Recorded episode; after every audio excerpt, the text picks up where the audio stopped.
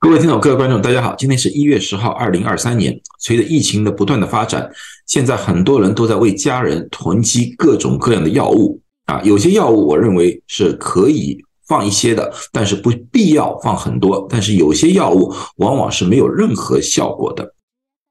大家为了救家人而或者自己而准备各种药物的心情，我是理解的。但是千万不要盲目，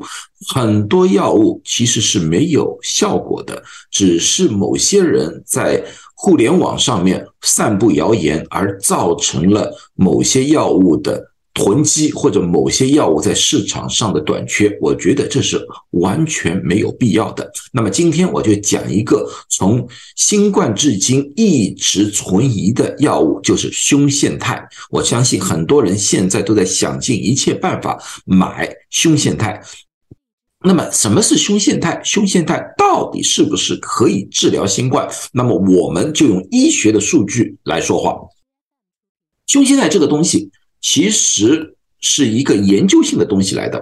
啊，它呢最主要是胸腺所分泌的一种蛋白质。从理论上来说，或者说在实验室里面，我们发现它可以刺激免疫系统的 T 细胞的产生，而 T 细胞是人体免疫系统一个非常重要的组成部分。所以从理论上来说的话，胸腺肽可以提高人体的免疫性。那么很多人就延伸为，如果打了胸腺肽的话，我就可以预防新冠啊！所以在武汉爆发的时候，很多去武汉支援的医护人员都打了胸腺肽，然后再去武汉，这也就是为了胸腺肽可以预防新冠打下了一个基础吧啊！那么当然，医学永远是需要证据的。那么这以后，由于疫情在中国并不是很严重，这方面的研究其实是属于一个停顿状态的，一直到现在，当疫情再度爆发的时候，这个话题重新摆上了台面。那么我在网上进行了搜查，一共发现了402篇关于胸腺肽的文章，但是大部分都和新冠没有关系。最后我找出两篇我认为比较有代表性的。第一篇文章是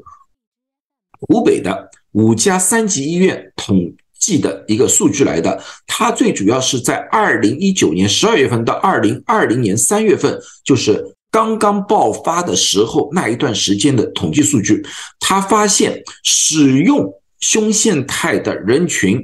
他的不管是发病率、重症率还是死亡率都要比对照组高啊！这个是一个过去想不到的一个问题。为什么？他们最后的解释就是说，新冠的感染开始的时候可能和病毒有关，但是到最后造成很多人进入重症病房的并不是病毒的本身，而是我们自身的免疫系统。我们自身免疫系统造成了一种过激反应，我们叫细胞因子风暴，这个才往往是患者变重症甚至于死亡的一个主要原因。而这个胸腺肽在某种程度是刺激了我们人体的免疫系统提高，在这种情况之上的话，这个叫做什么？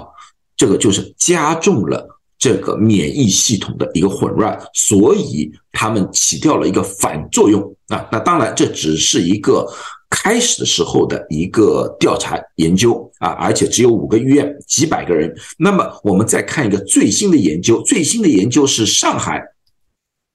和武汉一起做的调查，他们研究了9个在国内的研究报告，涉及的人数高达5352人，他们把里面的数据重新归纳、重新总结之后，他们发现胸腺肽对于住院的成年新冠患者没有效果，所以他们不支持这类患者使用胸腺肽。那么看完这两份报告，大家应该知道，胸腺肽对于新冠住院患者是没有任何效果的啊。如果大家一定要使用的话，必须和自己的医生进行讨论，看一看是不是合适你们家人使用。好了，今天就讲到这里，祝大家都健康，谢谢大家。